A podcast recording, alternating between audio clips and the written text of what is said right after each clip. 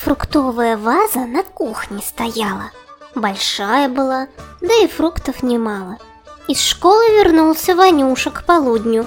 Зашел Ваня тотчас на кухню.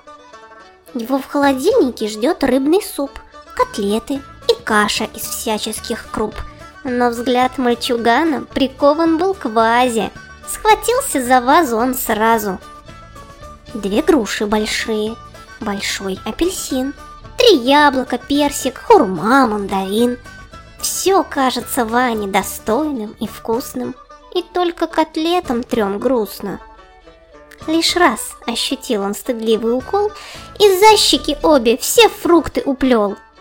Молчит рыбный суп, каша тоже молчит. Живот только Ванин урчит.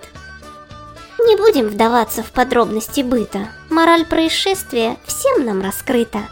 Сначала обед, а потом угощение для лучшего пищеварения.